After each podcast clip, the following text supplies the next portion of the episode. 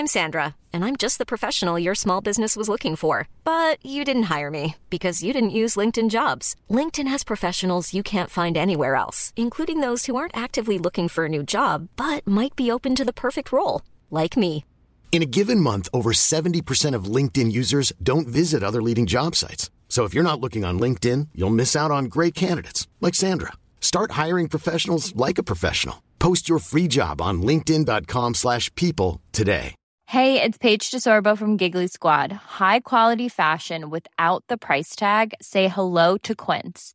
I'm snagging high-end essentials like cozy cashmere sweaters, sleek leather jackets, fine jewelry, and so much more. With Quince being fifty to eighty percent less than similar brands. And they partner with factories that prioritize safe, ethical, and responsible manufacturing. I love that. Luxury quality within reach. Go to quince.com slash style to get free shipping and three hundred sixty-five day returns on your next order. Quince.com slash style. Hey, it's Ryan Reynolds, and I'm here with Keith, co-star of my upcoming film, If, only in theaters May seventeenth. Do you want to tell people the big news? All right, I'll do it. Sign up now and you'll get unlimited for fifteen dollars a month and six months of Paramount Plus Essential Plan on us. Mintmobile.com slash switch. Upfront payment of forty-five dollars equivalent to fifteen dollars per month. Unlimited over forty gigabytes per month. Face lower speeds. Videos at four eighty p. Active Mint customers by five thirty-one twenty-four get six months of Paramount Plus Essential Plan. Auto renews after six months. Offer ends May thirty-first, twenty twenty-four. Separate Paramount Plus registration required. Terms and conditions apply if rated P G.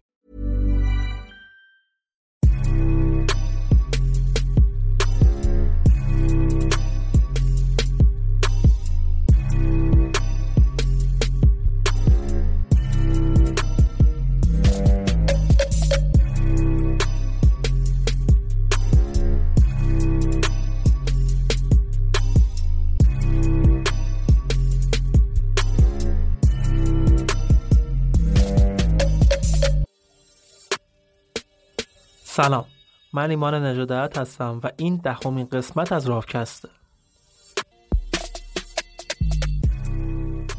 تو طول تاریخ مرزهای جغرافیایی کشورها به دلایل مختلفی مثل جنگ و درگیری‌های قومی قبیله‌ای و جدایی طلبی و استعمار دستخوش تغییرات زیادی شده و این تغییرات همیشه هم خوشایند همه مردم اون کشور نبوده، مخصوصاً برای کشورهایی که به خاطر استعمار و ضعف دولت مرکزی درگیر همچین چیزی شده باشند، مثل ماجرای ایران و استان چهاردهمش بحرین.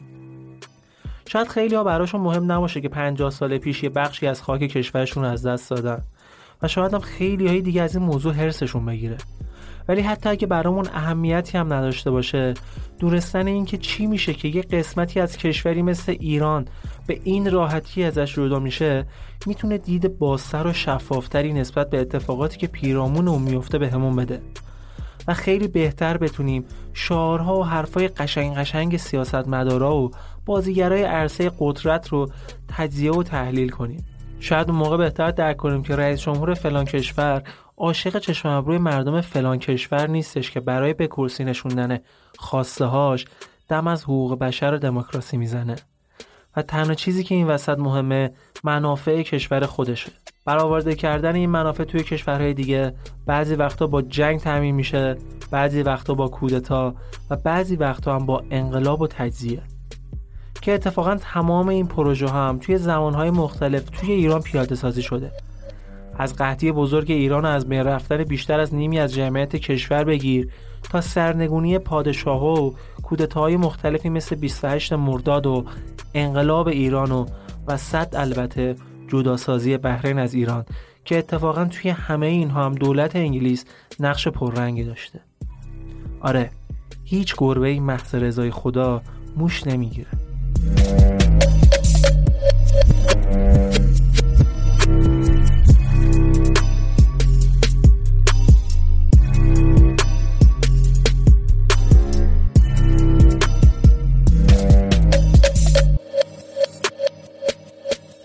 این قسمت بحرین مال تو.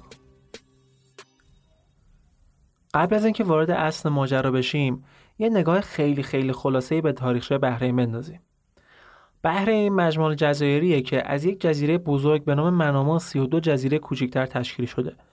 وسعت مجموعه این جزایر حدود ششصد و شصت کیلومتر مربع که حدود چهارصد کیلومتر مربعش بیابونه. اولین سندی که توی اون از این جزیره یاد شده نوشته ای از شهر کارهای سارگون بزرگ آشوری تو حدود دو هزار و هشتصد و هفتاد قبل از میلاد. اسم باستانی جزیره بحرین اوال بوده، یعنی جایی که آب داره. همه کتاب‌های تاریخی فارسی و غیر فارسی، اسناد رسمی و دولتی و کتاب‌های جهانگرده خارجی حکایت از این داره که بحرین از زمان‌های خیلی خیلی دور بخشی از سرزمین ایران بوده. قبل از اسلام، هخامنشیان با کمک دریانوردهای فنیقی نیروی دریایی قوی ساخته بودند و تونسته بودند تمام سرزمین‌های جنوب خلیج فارس رو به تصرف خودشون در بیارن. حتی یکی از دریانوردان یونانی مصر که سال هشتاد قبل از میلاد سفری به دریای احمر و بخشی از کرانه‌های آفریقا و هند داشته، توی سفرنامه خودش بحرین و مرز قلمرو پادشاهی اشکانیان می‌دونسته. توی دوره ساسانی با سرکوبی اعراب شورشی به دست شاهپور دوم، اداره بحرین رو به بزرگان شهر حیره در عراق که خودش بنا کرده بوده و تابع ایران بودن واگذار کرد. آخر عهد ساسانی هم بحرین از پایگاه‌های مهم دریایی و ساتراپی ایران بوده. بحرین جزو اولین سرزمین‌های ایرانی بود که مسلمان‌ها بهش حمله کردن و تصرفش کردن. بعد از تصرف هم توی دوره خلافت خلفای راشدین از نظر اداری بحرین رفت زیر نظر مدینه، اما اوایل خلافت عباسیان این جزیره به علت فارس واگذار شد. دیگه تغییر خاصی توی اوضاع سیاسی بحرین ایجاد نشد تا وقتی که پرتغالی‌ها به عنوان آغازگران استعمار برای رسیدن به ثروت شرق وارد اقیانوس هند و خلیج فارس شدند و بحرین هم مثل خیلی از جاهای دیگه تو سال هزار و پانصد و بیست و دو میلادی به اشغال اونها در اومد. این اشغال نزدیک به یک قرن ادامه داشت تا اینکه با روی کار اومدن شاه عباس بزرگ صفوی و برقراری ثبات سیاسی توی کشور، بحرین سال هزار و ششصد و دو میلادی از تصرف پرتغالیا آزاد شد. با وجود کارشکنی‌های دولت‌های اروپایی توی منطقه خلیج فارس، نادر شاه و کریم خان زند هم تونستن حاکمیت خودشون رو روی جزایر و سواحل اون حفظ کنن. اما نزاع و کشمکش بین جانشینان کریم خان زند و بعد از اون درگیری‌هایی که آقا محمد خان قاجار برای رسیدن به حکومت داشت، زمینه رو برای تضعیف موقعیت سیاسی و نظامی ایران توی سواحل، آبها و جزایر خلیج فارس ایجاد کرد و فرصت پاتک زدن شیخ‌های عرب به قلمرو جنوبی ایران رو فراهم کرد. تو سال هزار و صد و هجده شمسی شیخ احمد بن خلیفه به بحرین حمله کرد و با شکست دادن نیروهای ایرانی خودش رو حاکم بحرین خوند و بعد از اون با حمایت همه جانبه سیاسی و استعماری انگلیس، بحرین زیر سلطه آل خلیفه در اومد. بحرین هیچ وقت تحت سلطه هیچ نیروی منطقه‌ای به غیر از ایران نبود، به جز یه دوره کوتاهی که استعمار پرتغال مدعی اون شده بود. مردم بحرین و حکام محلی هم همیشه خودشون رو تابع فارس می دونستن. تو پرانتز بگم که منظور از فارس اینجا نژاد فارس نیست، منظور استان و ولایت فارس. زمان قاجار هم والی فارس که مسئول انجام امور بحرین بود، تو مذاکراتی که با نمایندگان دولت انگلیس داشت همیشه و همیشه روی یکپارچگی ایران تاکید میکرد. خلاصه این که از سال هزار و هشتصد و بیست میلادی و قدرتگیری استعمار انگلیس تو منطقه، اوضاع حسابی تغییر کرد. تحول عجیبی صورت گرفت، مخصوصا توی قرن‌های هجدهم و نوزدهم میلادی. گسترش امپراتوری بریتانیا توی جنوب و جنوب شرقی آسیا روز به روز بیشتر میشد، از جمله خلیج فارس که توی اون زمان بریتانیا مدعی بود اسمی که بعد برای خلیج فارس گذاشت چیزی نیست جز دریاچه بریتانیا. اونا حتی توی معاهدات و نوشته‌های دیپلماتیک خودشون هم از بریتیش لیک اسمی بردن. توی همین دوره درگیری‌های پادشاهی قاجار با مدعیان تاج و تخت و جنگ‌های فرسایشی با روسیه از یک طرف و نداشتن نیروی دریایی قدرتمندی از سمت دیگه باعث شد انگلیسی‌ها از شیخ‌های قبایل عرب ساکن تو سواحل خل... جنوبی خلیج فارس برای تحکیم نفوذ و سلطه استعماری خودشون استفاده کنند. انگلیسی‌ها از ضعف حکومت قاجار استفاده کردند و تو سال هزار و هشتصد و بیست میلادی قراردادی با شیخ سلمان بن احمد آل خلیفه بستند. سالها بعدش هم قراردادهایی با شیخ عیسی بسته شد که بدون اجازه اونها بحرین حق نداره با هیچ دولتی قرارداد ببنده و هیچ کشوری هم حق تأسیس نمایندگی سیاسی توی اون کشور رو نداره. با این حال هنوز هم بحرین خاک ایران بود و رسما از ایران جدا نشده بود و دولت ایران شیخ‌های آل خلیفه رو کارگزاران خودش میدونست. تو سال هزار و هشتصد و نود و پنج میلادی مردم علیه عیسی بن علی آل خلیفه شورش کردند که با دخالت آرنولد ویلسون نماینده انگلیس توی خلیج فارس سرکوب شد و مخالفا به شمال قطر تبعید شدند. جنگ اول جهانی و حضور گسترده نظامی انگلیس توی منطقه خلیج فارس فرصت خوبی بود تا جاپاشون رو توی منطقه محکم‌تر کنند. مامورین انگلیسی مقیم بحرین مثل سر چارلز هم برای تثبیت قدرت و نفوذشون همیشه با بهونه‌های واهی مثل حفظ امنیت منطقه خلیج فارس اقداماتشون رو توجیه می‌کردن و این کارها رو اقداماتی برای کمک و همراهی به دولت ایران معرفی می‌کردن. بریتانیا هر کاری می‌کرد تا از حاکمان عرب خلیج فارس حمایت کنه و بهونه‌اش هم این بود که ما باید با دزدان دریایی و بردهداری مبارزه کنیم. ولی مبارزه با بردهداری و برده‌فروشی بهونه‌ای بود که بریتانیا حضور مستقل خودش رو تو خلیج فارس توجیه کنه. البته اشاره کنم که این محدود به سواحل جنوبی خلیج فارس نمیشد. توی بخش شمالی خلیج هم ما خوزستان را داشتیم. عذر میخوام. توی بخش شمالی خلیج فارس ما خوزستان را داشتیم که دولت بریتانیا تلاش کرد چتر حمایتی خودش رو رو سر شیخ خزعل نگه داره و شیخ خزعل هم با حمایت بریتانیا تو جریان جنگ جهانی اول و سالهای بعد از اون دنبال تجزیه خوزستان بود. تو سال هزار و نهصد و بیست و هفت میلادی قراردادی بین بریتانیا و عبدالعزیز سعودی بسته شد که بر اساس اون پادشاه حجاز متحد میشد با سرزمین‌های کویت، بحرین و سواحل عمان که پیمان و مناسبات ویژه با انگلستان دارند، روابط صلح و دوستی برقرار کنه. عقد این قرارداد رسما تجاوز به تمامیت ارضی ایران بود و دولت ایران طی یادداشتی رسما به دولت انگلستان و بعد از اون به جامعه ملل شکایت کرد. در یادداشت‌های رد و بدل شده بین دولت ایران و انگلستان، لحن و ادبیات به کار گرفته شده توسط انگلیس‌ها کاملا مشخص می‌کرد که اونها ایران رو هیچ هم حساب نمی‌کنن.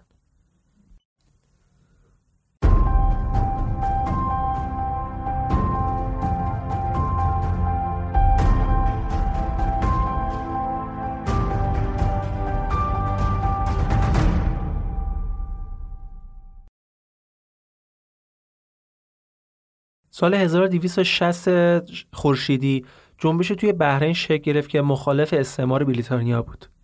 این جنبش حزب نجات بحرین رو تشکیل دادند و همزمان دولت ایران دست دوستی به طرف حزب نجات بحرین دراز کرد و قرار شد نمایندگان وزارت خارجه و وزارت فواید عامه اون زمان طرحی رو برای تحکیم حاکمیت ایران بر بحرین پیشنهاد کنند. اما جواب بریتانیا خیلی تند بود و گفتن ما میخواییم اینجا یک پایگاه نظامی داشته باشیم و بحرین بخشی از امپراتوری و حوزه نفوذ ماست. اما از طرفی هم جنگ آبراه سوئز و حمله بریتانیا به مصر باعث بیشتر شدن تنفر عرب‌های خلیج فارس از جمله بحرین از انگلیس شد و ترویج احساسات ناسیونالیستی عربی باعث شد که درگیری‌ها و شورش‌ها توی بحرین بیشتر شد که البته غالباً پلیس غیربومی بحرین سرکوبش می‌کرد. تا قبل از کودتای هزار و دویست و نود و نه ایران، ایران یازده بار تلاش کرد بحرین رو پس بگیره که به دلیل مخالفت دولت انگلیس ناکام بود. بعد از اون هم تا سال هزار و سیصد و چهل و شش هیچ وقت از ادعای حق حاکمیت خودش دست بر نداشت. همزمان که بریتانیا کارهایی رو برای افزایش نفوذ تو بحرین می‌کرد، ایران با اعتراضهای رسمی و غیررسمی عکس‌العمل نشون میداد. ایران حتی به سازمان ملل هم شکایت کرده بود که به خاطر اشغال ایران توی جنگ جهانی دوم جایی نرسید. همزمان هم حکومت آل خلیفه هم با وارد کردن نیروهای عرب سنی به بحرین داشت ترکیب جمعیتی رو تغییر میداد. بعد از جنگ جهانی دوم هم تظاهرات توی بحرین فراگیرتر شد. انگلیس برای جلوگیری از گسترش اعتراضات به اختلافات مذهبی شیعه و سنی دامن زد که حتی بحرین را چندین بار تا آستانه جنگ داخلی برد. اما با روی کار اومدن رضا شاه که با اصلاحات خودش اوضاع ایران رو بهبود داده بود، مردم بحرین بیشتر از قبل به سمت ایران گرایش پیدا کرده بودند. ولی درخواست رضا شاه از بریتانیا برای پس دادن بحرین به جایی نرسید. به خاطر همین گرایش‌های ایرانی مردم بحرین، بریتانیا عیسی بن علی را از خلافت بحرین برداشت. بعد از برکناری عیسی، انگلیس پایگاه نظامی خودش رو توی قشم به بحرین آورد و نمایندگی سیاسی خودش تو خلیج فارس رو هم از بوشهر به اونجا منتقل کرد. سال هزار و سیصد و دو خورشیدی بریتانیا توی بحرین نمایندگی دائمی دایر کرد. همون سال هم سر پرسی لورنس سفیر بریتانیا توی ایران تلاش میکرد که محمد مصدق وزیر خارجه وقت رو متقاعد کنه که ایران از ادعای خودش درباره بحرین دست برداره. مصدق تو پاسخ گفته بود که با توجه به احساسات ملی موجود در باب این بخش باستانی از قلمرو ایران، جزایر بحرین که همیشه جزء استان فارس، شیعه مذهب و ایرانی الاصل بوده است، هیچ دولت ایرانی نمیتواند بدون یک دلیل مشخص دست از ادعای حاکمیت بر بحرین شسته یا در مورد آن کوتاهی نماید. شواهد تاریخی که دولت ایران برای تایید مالکیت خودش رو بحرین ارائه کرده بود، مدارکی بود درباره اینکه بریتانیا هم قبلتر حاکمیت ایران بر بحرین رو به رسمیت شناخته بود. اولین سند قرارداد کاپیتان ویلیام بروس با حسین علی میرزا فرمانروا والی فارس بود که شهریور هزار و دویست منعقد شده بود.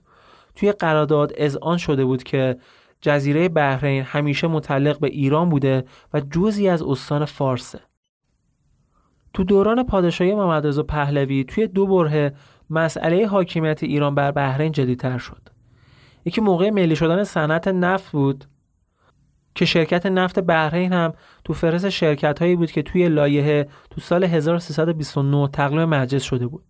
یکی هم تو سال هزار و سیصد و سی و شش که هیئت وزیران با حضور شاه لایحه‌ای را آماده کرده بود که به روشنی حق مالکیت ایران بر بحرین را نشون میداد. بعد از داستان ملی شدن صنعت نفت، تومورهای زیادی از بحرین با امضای طبقات مختلف اجتماعی مردم بحرین به تهران میرسید و از دکتر مصدق میخواستن که کاری کنی که بحرین به ایران ملحق بشه. دکتر مصدق هم میخواست که بعد از حل مسئله نفت هر طور شده بحرین رو هم به خاک ایران برگردونه که البته مرداد سال هزار و سیصد و سی و دو به حمایت دولت بریتانیا کودتا شد و مصدق هم تبعید.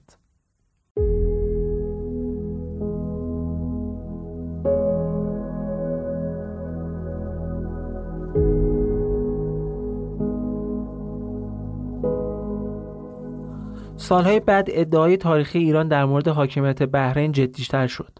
تو سال هزار و سیصد و سی و پنج اتفاق تو بحرین افتاد که باعث شد وضعیت فوق‌العاده اعلام بشه و تعداد خیلی زیادی از ایرانیای مقیم جزیره دستگیر بشن. ایران خیلی سریع واکنش نشون داد.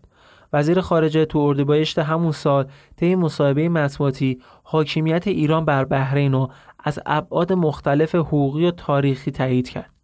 مجلس شورای ملی تو آبان سال هزار و سیصد و سی و شش لایحه‌ای را تصویب کرد که به موجب اون توی دوران نخست وزیری منوچهر اقبال بحرین استان چهاردهم ایران اعلام شد و دو تا کرسی خالی هم برای نمایندگان استان چهاردهم یعنی بحرین در نظر گرفته شد. هیئت دولت با حضور شاه لایحه جدید تقسیمات جدید کشوری را برای تقدیم به مجلس آماده کرده بود. شوروی اعلان حاکمیت ایران بر بحرین را رسما تایید کرد ولی انگلیس بلافاصله رد کرد که با استقبال کشورهای عربی هم روبرو شد. این اقدام و تهدید ایران به تحریم هر سازمان و مجمع بین‌المللی که بحرین را به رسمیت بشناسه موضوع رو پیچیده‌تر کرد. دقت کردید دیگه، اون موقع ما بودیم که تهدید به تحریم می‌کردیم. اما بریتانیا به این لایحه اعتراض کرد و اعلام کرد که بحرین کشوری مستقله. علی قلی اردلان وزیر امور خارجه وقت تو پاسخ به اعتراض نمایندگان مجلس عوام انگلیس به این لایحه گفت که حق حاکمیت ایران بر بحرین یه ادعای واهی نیست. در واقع بنا به دلایل و شواهد عینی ایران بر بحرین حکومت می‌کرده و شیخ‌های بحرین هم هر زمان که آزاد بودند و حکومت مرکزی ایران هم قدرتمند بود، خودشون رو خراج‌گذار و تابع حکومت ایران می‌دونستن. اون در جواب به اعتراض دولت‌های عرب اعلام کرد که برادران عرب ما باید بدانند که بحرین جزئی از پیکر ماست و مسئله بحرین از جمله منافع حیاتی ایران به شمار می‌آید. حتی سید مهدی فرخ هم به عنوان استاندار بحرین انتخاب شد و توی خیابون شاه ساختمان رو به عنوان استانداری بحرین اختصاص دادند. شاه دوم مرداد سال هزار و سیصد و سی و هشت توی جلسه مصاحبه مطبوعاتی مدیران و سردبیران روزنامه‌های کشور گفت که بحرین مال ما و متعلق به ماست ولی فعلا این اشکال در کار هست که شخصی به عنوان حاکم این جزیره وارد معاهداتی شده و بعضی ها یعنی انگلیسی ها در مقابل او تعهداتی رو به گردن گرفتن. اردشیر زاهدی که تا قبل از سال هزار و سیصد و چهل و هفت سفیر ایران تو بریتانیا بود، تو کتاب خاطرات خودش میگه وقتی که مسئولیت سفارت ایران توی انگلستان رو بر عهده داشتم، برای شرکت توی مهمونی به قصر ملکه انگلیس دعوت شدم. اون موقع بود که دو تا از کارمندان سفارت پیش من اومدن و گفتن که سفیر بحرین هم توی این مهمونی شرکت داره. من تو جواب گفتم که من به عنوان سفیر ایران چون بحرین رو بخشی از قلمرو و کشورم میدونم، همین حالا قصر رو ترک میکنم. توی همین لحظه بود که ملکه انگلیس وارد شد و رئیس کل تشریفات پیش من اومد و گفتش که این جریان تا حالا توی تاریخ انگلیس سابقه نداشته که کسی بخواد مهمونی ملکه رو ترک کنه. و من تو جواب گفتم که این موضوع هم در تاریخ ایران بی سابقه بوده. اما اولین زمزمه‌های جدایی بحرین از ایران زمانی به گوش رسید که بعد از صد و پنجاه سال حضور انگلیسی‌ها تو خاک بحرین، یعنی اواخر دهه هزار و نهصد و شصت، این دولت تصمیم میگیره که از خاک بحرین و خلیج فارس خارج بشه. تو مدت طولانی حضور انگلستان تو منطقه، بحرین به پایگاه اصلی نیروی دریایی و زمینی این کشور تبدیل شده بود. و این دولت در حالی که نیروهای خودش از این منطقه خارج میکرد و دیگه موقعیت نظامی تو منطقه نداشت، روابط سیاسیش رو با اعراب محکم‌تر میکرد. بریتانیا بعد از خارج کردن نیروهاش از خاک بحرین، طرح تشکیل اتحادیه‌ای متشکل از قطر، بحرین و هفت امیرنشین خلیج فارس ارائه کرد که با این عمل برای اولین بار اسم بحرین به صورت کشوری مستقل مطرح شد. و ایران که انتظار داشت خروج انگلستان به معنی پس دادن بحرین باشه، از این طرز شدیداً عصبانی شد و مخالفت خودش رو نسبت به حضور بحرین در این اتحادیه اعلام کرد. این داستان به همینجا ختم نشد. یه مدت گذشت و در پی این مخالفت، عربستان که خودش رو حامی استقلال بحرین و دوست و معرفی میکرد، از شیخ بحرین مثل یک رئیس جمهور استقبال کرد و شاه ایران هم این بار باز هم دست به اعتراض زد و سفرش به این کشور رو توی فروردین سال هزار و سیصد و چهل و هفت لغو کرد.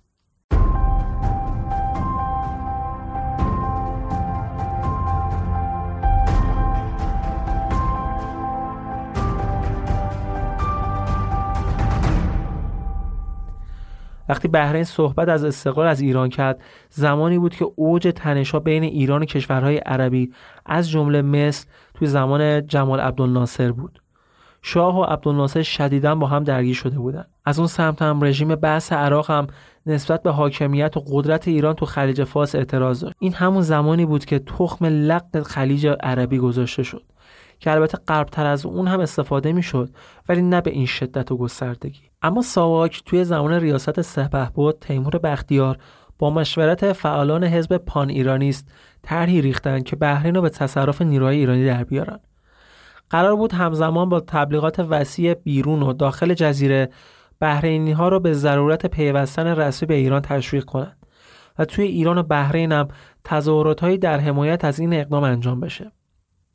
بعد از اون ماموران ساواک تو قالب مسافر و گردشگر و بازرگان وارد بحرین میشن و همزمان با تقویت نیروی دریایی، روزی مشخص شاه و سپهبد بختیار و عده دیگه از فرماندهان نظامی با هواپیما به منام سفر میکنن و در بین استقبال پرشور بحرینی‌ها و ایرانی‌های مجاور وارد خاک بحرین میشن و در عمل بحرین به تصرف نیروهای ایرانی در میان. اون سال هفته‌نامه تهران مصور به مدیریت مهندس عبدالله والا نوشت که اگر تیمور بختیار به نخست وزیری برسه، آزادی بحرین یکی از برنامه‌های ایشون خواهد بود. نقش آزادسازی رو اولین بار سپهبد حاجی علی رزم آرا که توی بهار هزار و سیصد و بیست و نه نخست وزیر شده بود در نظر داشت. اون که قصد داشت کودتای علیه شاه و برای جمهوری کردن ایران انجام بده، میخواست با آرومسازی و تنش‌زدایی دولت‌های بریتانیا، آمریکا و شوروی رو با خودش همراه کنه و با موضع متعادل حقوق ایران رو توی مسئله ملی کردن نفت و تثبیت حاکمیت ایران بر بحرین به نتیجه برسونه. اما روش اقدام نظامی برای تثبیت حق حاکمیت چیز جدیدی نبود و قبلا هم کشورهای مختلف مثل آرژانتین این کار انجام داده بودند. پیشینه حاکمیت ایران بر بحرین مثل حاکمیت آرژانتین بود روی جزایر فالکلند. از مصر گرفته تا پاکستان و بنگلادش، حتی در صورت ورود ایران به بحرین و شکست نظامی ایران، باز هم از محبوبیت ایران توی بحرین کم نمیشد و توی ایران میتونست توی مجامع بین‌المللی هم با کمک مخالفان دولت بریتانیا این کشور رو محکوم کنه و حداقل همچنان ادعای حق حاکمیت خودش رو داشته باشه. اما شاه اصلاً تمایلی به اقدام نظامی نداشت، چون هم نگران قدرت بریتانیا بود، هم نگران اتحاد کشورهای عربی علیه ایران. استدلال اصلی مخالفان حمله به بحرین مثل امیرعباس هویدا، اسدالله اعلم، عباس مسعودی، علی نقی عالیخانی نامشروط دونستن توسل به نیروی نظامی برای حل مشکل بین‌المللی و لزوم مراجعه به شورای امنیت بود. اما این در حالی بود که ایران توی سطح بین‌المللی توی چند مورد از نیروی نظامی استفاده کرده بود، مثل تصرف جزیره ابو موسی، مثل لشکرکشی به کشور عمان برای سرکوب شورش ظفار که به درخواست آمریکا اونم بدون هیچ مجوز بین‌المللی و با هزینه خود ایران بود. از نظر شاه ایجاد بحران بر سر بحرین به هر شکلی نمیتونست که نتیجه خوبی برای اون داشته باشه.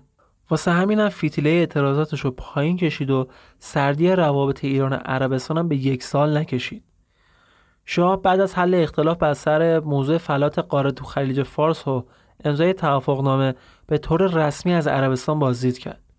به مرور زمان هم آتش این ادعای مالکیت سرد شد و کم کم توجیهاتی هم چاشنیش کردند. ترس از درگیری به حدی بود که محمد رضا پهلوی از ابراز اون اصلا هیچ تراسی نداشت و حتی توی سخنرانی که توی بیست و چهارم دی هزار و سیصد و چهل و هشت تو جمع کارکنان وزارت امور خارجه با تاکید بر تسلط صد و پنجاه ساله انگلستان داشت، گفتش که انگلیس این جزایر را به ایران پس نخواهد داد من و من نمیتوانم چون دونکیشات رفتار کنم. البته شاه هم قبل از این حرفای عجیب مثل این کم نزده بود.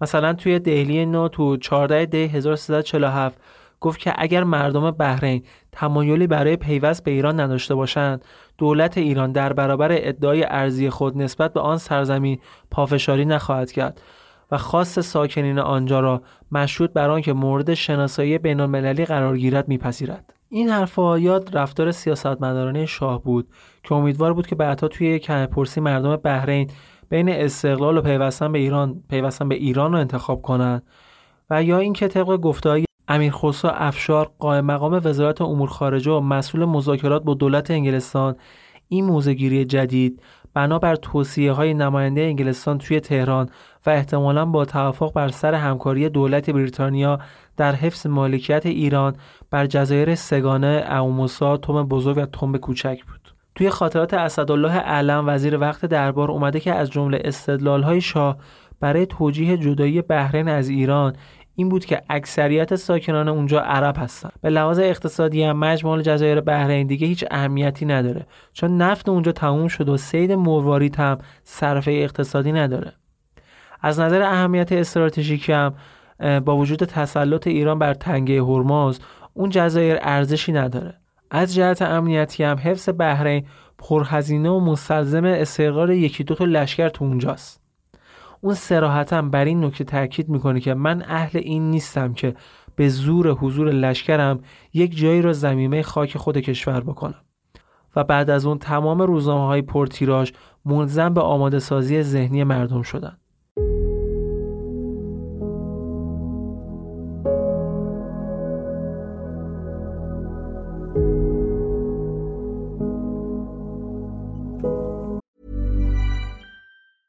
Hey, I'm Ryan Reynolds. Recently, I asked Mint Mobile's legal team if big wireless companies are allowed to raise prices due to inflation.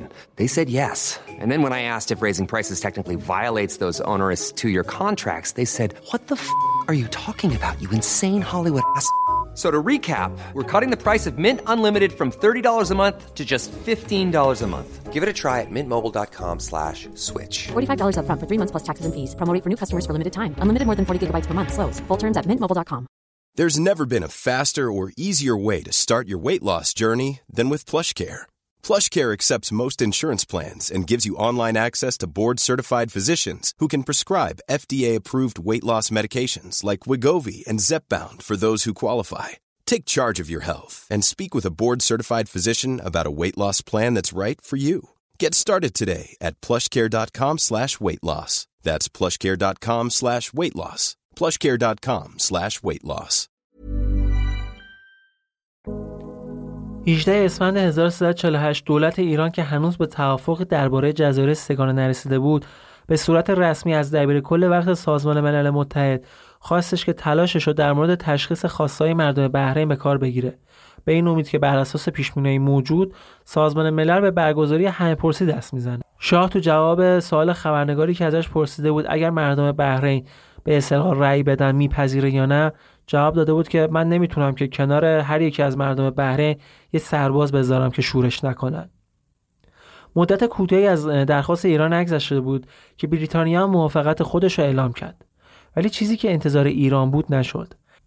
در واقع همه‌پرسی در کار نبود و نماینده سازمان ملل به بحرین رفته بود که سرنوشت سیاسی این سرزمین رو از طریق نظرسنجی بین گروه‌ها و طبقه‌های مختلف تعیین کنه. حکومت بحرین که تحت نفوذ بریتانیا بود، برای تاثیرگذاری روی نتیجه نظرخواهی مصمم شد تا ساختار جمعیتی این سرزمین رو با اکثریت دادن به عرب‌ها تغییر بده. برای همین هم هزاران فلسطینی و نیروی کار عرب سنی از کشورهای منطقه به بحرین هجوم آورده بودند.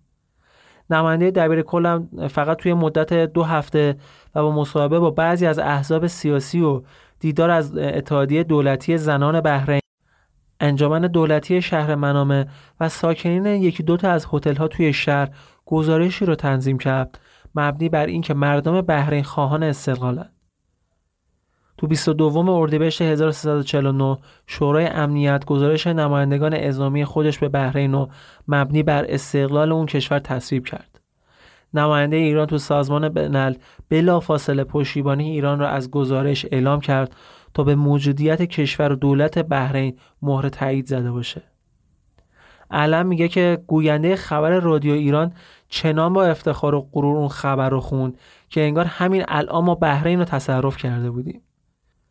تو بیست و پنجم آذر همون سال بحرین رسما صد و بیست و نهمین عضو سازمان ملل متحد شد و شانزدهم دسامبر بیست و پنجم آذر روز ملی بحرین شناخته شد. اما توی ایران سال هزار و سیصد و چهل و هشت به دلیل فضای ذهنی ایجاد شده توسط رسانه‌ها کمتر شواهد مخالفت با این واقعه به چشم می‌خورد و شاید بشه گفت که تنها مخالفان جدی این جدایی و استقلال اعضای حزب پان ایرانیست بودند. این عقب نشینی ایران در حقیقت به خاطر نقش جدیدی بود که قرار بود تو خلیج فارس به ایران واگذار بشه. شاه بعد از اظهاراتش توی دهلی نو مرتباً بر پیشینه صد و پنجاه ساله تسلط انگلستان بر بحرین و عدم اعمال قدرت و نفوذ ایران تو اون سرزمین تاکید میکرد. هدفش از تکرار این موضوع این بود که گناه جدایی بحرین از پیکره ایران رو به گردن حکومت قاجار بندازه. توی منازعه طولانی ایران و انگلستان سر مالکیت و حاکمیت بحرین، این اولین بار بود که بالاترین مقام رسمی کشور با صراحت اعلام میکرد که ایران از حقوق خودش نسبت به بحرین چشم‌پوشی کرده. با این چراغ سبز شاه ایران و مذاکرات پنهانی بین دولت ایران و انگلستان، برای اولین بار حکومت ایران پذیرفت با فرستادگان شیخ بحرین به عنوان حاکم اون جزیره وارد گفتگو بشه. مذاکرات اصلی بین ایران و بریتانیا بر سرنوشت جزایر ایرانی ابو موسی، تنب بزرگ و تنب کوچک متمرکز شده بود. ایران انتظار داشت در برابر صرف نظر کردن از حق تاریخی خودش تو بحرین، حاکمیتش توی جزایر سگانه رو پس بگیره. هرچند این جزایر از اول هم جزئی از ایران بودن. در واقع ایران امتیاز جدیدی نمی گرفت. شاه از ترس اون که یه وقت مردم ایران اونو وطن فروش بخونند، استقلال بحرین رو منوط به نظر مردم بحرین کرد که این عمل تو تاریخ ایران بی سابقه بود. حتی الان وزیر دربار هم به سفیر انگلیس در مورد این راه حل اعتراض کرد و گفت که ما هیچ وقت نمیتونیم چنین پیشنهادی رو به تصویب در بیاریم و در برابر ملت ایران توجیه کنیم. خود شاه هم متوجه خطر بحرین بود و به علم گفته بود که به سفیر تکرار کنه که اگر من پیشنهاد رو بپذیرم مرتکب خودکشی شدم. اگر این خودکشی در راه حفظ منافع ملت ایران بود چندان اهمیتی به آن نمیدادم، ولی به عقیده من این طرح خیانت به منافع ملی است. بدین جهت نمیتوانم آن را بپذیرم. اما شاه تسلیم شد و معلوم نشد اگر این طرح خیانت به منافع ملی بود چرا شاه اون را پذیرفت و مرتکب این خیانت شد. بعد از توافق ایران و بریتانیا، حزب پانایرانیست با سرپرستی محسن پزشکپور دولت را استیضاح کرد. روز نهم فروردین هزار و سیصد و چهل و نه محسن پزشکپور از سوی حزب پانایرانیست که اعضای اون توی مجلس محمد رضا عاملی تهرانی نماینده مهاباد، اسماعیل فریپور نماینده رضاییه، فضل الله سعد نماینده قم و هوشنگ طالع نماینده روسر بودند، متن استیضاح را تقدیم مجلس کردند. غم‌انگیز است، بسیار غم‌انگیز است. بدین سبب که اکنون در چنین ایامی که باید آهنگ انقلاب ملی پرتنین به هرچه بیشتر پیروزی بخش باشد، در مجلس شورای ملی کشور شاهنشاهی ایران دولت گزارشی را مطرح می‌کند که تمامی مفاد مقدمه مسکوت آن حاکی از حاکمیت به حق تاریخی و مالکیت بیچون چرای شاهنشاهی ایران بر جزایر بحرین می باشد. ولی نتیجه و روشی که در این مورد از سوی دولت به عنوان گزارش کار به مجلس شورای ملی ارائه شده است، جز تعارض آشکار با تمامیت ارضی ایران و جز نقض اصل حاکمیت ملی و نیز تعارض صریح با سخنان شاهنشاه و برخورد آشکار با اصول مقررات و قوانین میهن ما چیزی دیگر نمی باشد.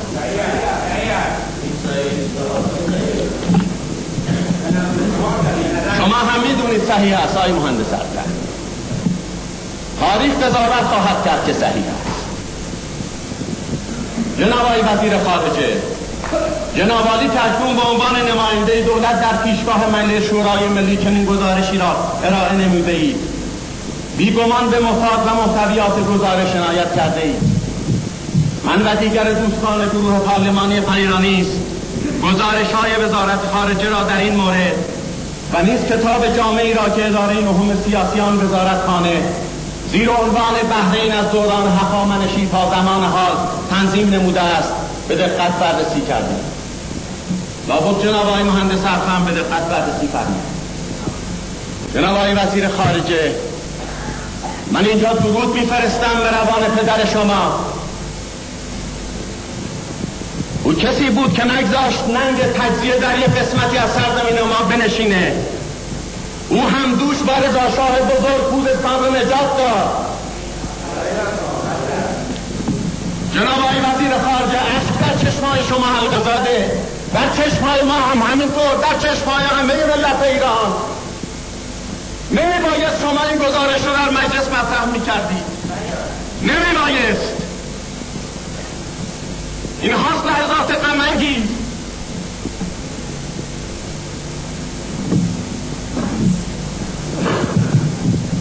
مستندات و دلایلی که در کتاب مزبور گردآوری شده است و آنچه که به طور اجمال در مقدمه مقصود گزارش دولت بیان گردیده است و آن حد از استحکام، قاطعیت و صراحت حاکمیت و مالکیت شاهنشاهی ایران نسبت به جزایر بحرین می باشد که دیگر جای اندک تردیدی باقی نمی ماند. گزارشی بود که ملاحظه فرمودید نمایندگان محترم. چه دلایلی مستحکم تر از این، چه دلایلی قاطع تر از این. ما به اون آرمان شاهنشاه ایمان داریم که از هر گوشه این سرزمین با ناخون چنگ دندان باید دفاع کنیم.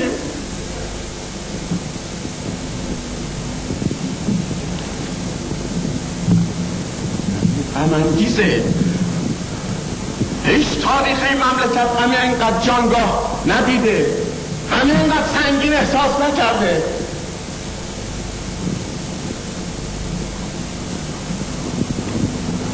بنا به همین ملاحظات از کنوار ملت و دولت ایران، بحرین را جزء لایتجزای ایران شناختند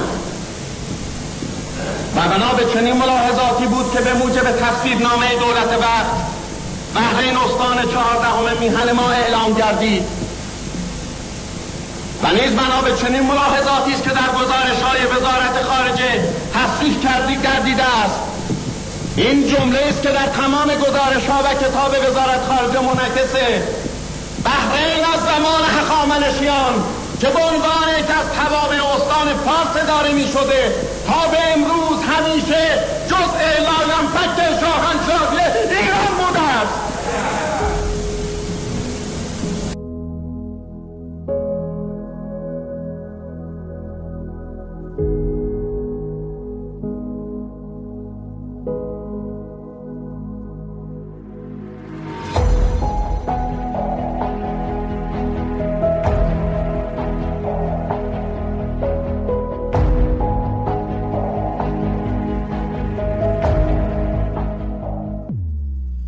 اما با تمامی شیوایی سخن و تلاش این حزب، نمایندگان مجلس با صد و هشتاد و هفت رأی موافق و فقط چهار رأی مخالف رأی به استقلال بحرین دادند.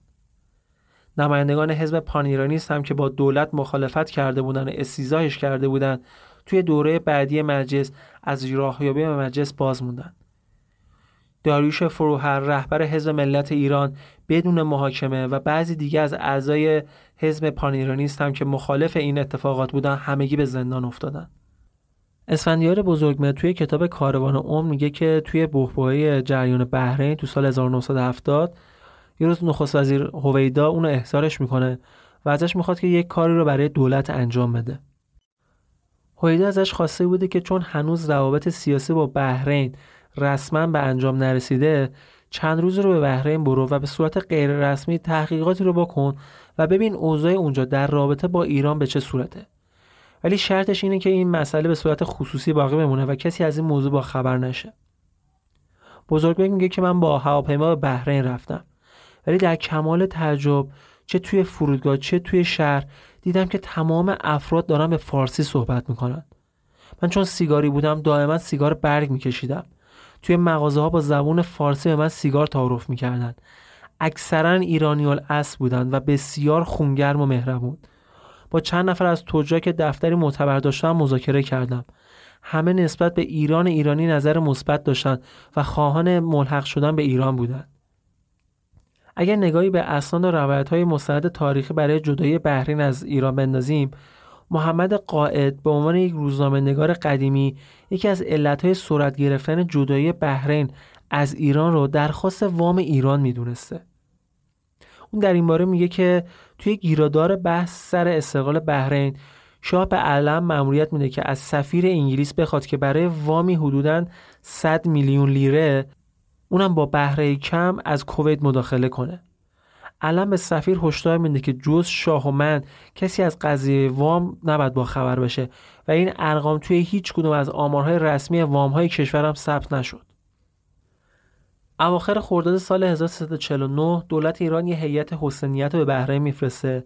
یه مدت بعد هم رئیس شورای دولتی بحرین وارد تهران میشه و اینجوری میشه که موجودیت بحرین به عنوان یک واحد سیاسی مستقل بعد از یک قرن و نیم مجادله توسط ایران و شخص شاه رسمیت پیدا میکنه. شاه برای ایفای نقش برترش روی خلیج فارس ناچار بود از ادعای مالکیت روی بحرین دست برداره. رژیم برای آماده سازی افکار عمومی به روزنامه‌نگارانی مثل عباس مسعودی مدیر روزنامه اطلاعات، مصطفی مصباح‌زاده مدیر کیهان، داریوش همایون ناشر آیندگان، عباس شاهنده مدیر فرمان، کاظم مسعودی ناشر آژنگ و محمد حسین فریپور مدیر صدای مردم مأموریت داده بود درباره کم اهمیت جلوه دادن بحرین از لحاظ استراتژیک و اقتصادی با تاکید بر پایان گرفتن منابع نفت اونجا این مطالبی رو به چاپ برسونن. محور تبلیغاتی شاه الغای این مطلب بود که ایران هیچ چاره‌ای جز پذیرش خاص سازمان ملل نداشته. گفته میشد که بریتانیا با اطلاع و هماهنگی برخی کشورهای عربی به تهران اطمینان داده بود که در قبال سلب حاکمیت خودش از بحرین، جزایر تنب بزرگ و تنب کوچک ابو موسی رو به ایران برمیگردونه. اما با توجه به پنهانی بودن مذاکرات بین ایران و بریتانیا درباره نحوه برخورد با مسئله، هیچ اطلاعات دقیقی به صورت گسترده منتشر نشد. فقط علم وزیر دربار گزارش‌های مکرری رو از این گفتگوها به صورت پنهانی اونم ثبت می‌کرده که از جمله این یادداشت‌ها توی بیست و هشتم بهمن هزار و سیصد و چهل و هشت نوشته که سفیر انگلستان محترمانه به من گفت که کار جزایر تنب بزرگ و کوچک تمام است و قطعا متعلق به ایران خواهم بود، زیرا به شیخ‌های خلیج فارس این هشدار را داده ایم که اگر با ایران به کنار نیایند، ایران قانوناً و یا با توسل به زور این جزایر را از آنها خواهد گرفت. از نماینده بریتانیا پرسیدم که ابو موسی چطور؟ گفت این جزیره زیر خط میانه است. گفتم زور ما آنقدر هست که پا زیر خط میانه هم بگذاریم. گفت اگر به زور متوسل شوید، روابط شما با اعراب به هم می‌خورد. گفتم به جهنم. بگذار به هم بخورد. و اینجا بود که دیگر نماینده بریتانیا پاسخی به من نداد. خروج بریتانیا از خلیج فارس و استقلال بحرین و بازگشت جزایر سگانه به ایران مقدمه تحول توی نقش ایران تو خلیج فارس بود. قرار بود ایران ژاندارم خلیج فارس و حافظ منافع غرب توی منطقه حساس باشه. محمد رضا پهلوی آشکارا از این که همچین نقشی بهش داده شده بود احساس غرور میکرد و البته که ایفای مؤثر این نقش مستلزم کنار اومدن با کشورهای عرب و تفاهم با اونها بود. شاه با سلسله اقداماتی تمامی مسائلی که بین ایران و کشورهای عربی بود و بجز عراق حل و فصل کرد و با پشتیبانی آمریکا حافظ نظم و امنیت و ثبات خلیج فارس شد. حمایت از سلطان عمان در برابر شورشیان چپگرای ظفار از مظاهر مهم نقش تازه ایران بود. بعد از این توافق بود که ایران یکباره شروع به تبلیغات گسترده تو زمینه تصرف سه جزیره مهم خلیج فارس، یعنی همون تنب بزرگ و کوچک و ابو موسی کرد و توی رادیوها و نشریات دولتی بازتاب گسترده‌ای داشت و این کار تا حدودی هم تونست جلوی خشم مخالفای جدایی بحرین رو بگیره. البته اینم بگم که پس گرفتن سه جزیره به همین آسونی ها هم نبود. دولت ایران برابر تبلیغات گسترده عراق که اون رو به امپریالیسم و سلطه‌جویی متهم کرده بود سخت وایساده بود. این موضع سرسختان ایران مورد حمایت ترکیه و پاکستان و کشورهای غربی هم قرار گرفت. توی شش تیر هزار و سیصد و پنجاه هویدا اعلام کرد که اگر مسئله جزیره‌های ایرانی خلیج فارس با مسالمت حل نشه با قدرت نظامی اونها رو پس میگیره. نهم آذر ارتش ایران حاکمیت کشور رو بر جزیره‌های ایرانی دهانه خلیج فارس توی رزمایشی که منجر به گرفتن ابو موسی از شارجه و تنبها از رأس‌الخیمه شد تثبیت کرد. بعد از پیاده شدن سربازای ایرانی توی این جزیره، ساکنینای تنب بزرگ با میل خودشون جزیره رو تخلیه کردند. دریاباد فرج الله رسایی در این مورد میگه که اعلیحضرت شاه روزی به من گفت بالاخره انگلیس ها موافقت کردند که سه جزیره متعلق به ایران رو که تو گذشته به نام شیوخ سواحل جنوبی خلیج فارس تصرف کرده بودن به دولت پس بدن. شاه من رو مأمور تصرف جزیره‌های یاد شده کرد و به ویژه چندین بار سفارش کرد که این کار باید کاملا محرمانه بماند و هیچ کس حتی رئیس ستاد مشترک ارتش و دیگر امیران ارتش کوچکترین اطلاعی از این امر نداشته باشند تا من خودم شخصاً اون را به صورت رسمی اعلام بکنم. اسفندیار بزرگ جای دیگه توی کتاب کاروان عمر میگه که نظر انگلیس ها از روز اول راجع به بحرین این بود که بحرین مستقل بشه، ولی ایران بحرین رو استان چهاردهم میخوند و سالها ادعای مالکیت اون رو داشت. انگلیس ها که تازه به دلیل همکاری با آمریکایی‌ها نفوذ خودشون رو تو خلیج فارس کم کرده بودند، نمیخواستن ایران که کرانه وسیعی توی خلیج فارس داره در این طرف خلیج فارس هم نفوذ داشت. ولی شاید تاثیرگذارترین جواب در مورد علت جدایی بحرین از ایران رو هویدا داد. اونجا که وقتی ازش دلیل جدایی رو پرسیدن گفت به هیچ کس مربوط نیست، دختر خودمون بود و به کسی که دلمون میخواست شوهرش داد. ای داغ دیده بازگو بلخ و سمرقندت چه شد، صدها جفا ای مادرم دیدی و مهرت کم نشد، از خون سربازان تو گلگون شده رویت وطن، ای سر به سبز بی خزان ای مهر تو در جان و تن، ای مادرم ایران زمین آغاز تو پایان تو، بر دشت من باران تو، در چشم من تابان تو، ایران من ایران من آن مهر جاویدان تویی، ای در رگانم خون وطن ای پرچمت ما را کفن، دور از تو بادا اهر من ایران من ایران من ایران من ایران من، ای در رگانم خون وطن ای پرچمت ما را کفن.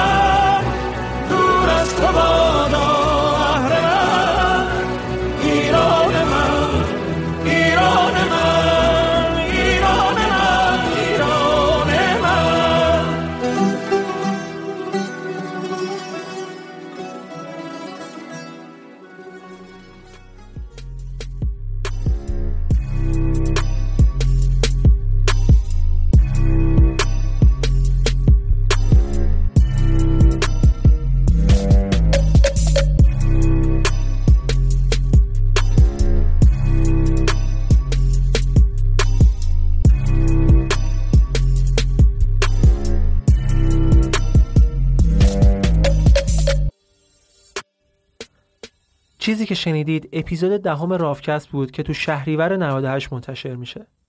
راوکست رو میتونید از تمام اپ‌های پادگیر و همینطور از هزارو، ناملیک، پادکده و یا هر جای دیگه که بشه پادکست گوش داد بشنوید.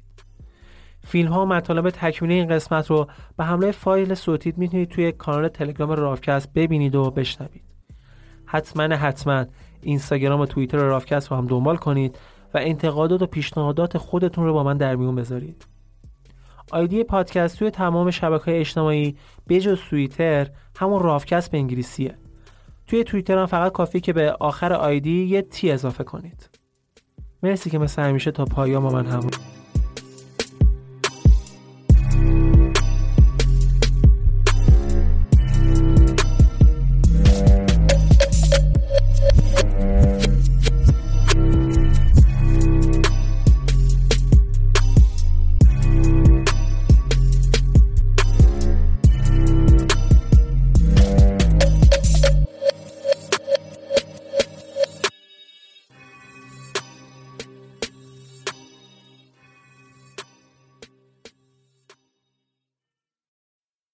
This break is brought to you by Adobe Photoshop. Here's a fun fact. Every day, millions of people around the world use Photoshop to create all kinds of cool stuff. Designs for t-shirts and posters, graphics to promote brands and businesses, images for social and websites. Anyone can do it. And to the guy who put a bulldog's head on a parakeet's body, you, sir, are a genius. Get started for free today. Click or tap the banner to head over to Photoshop dot com.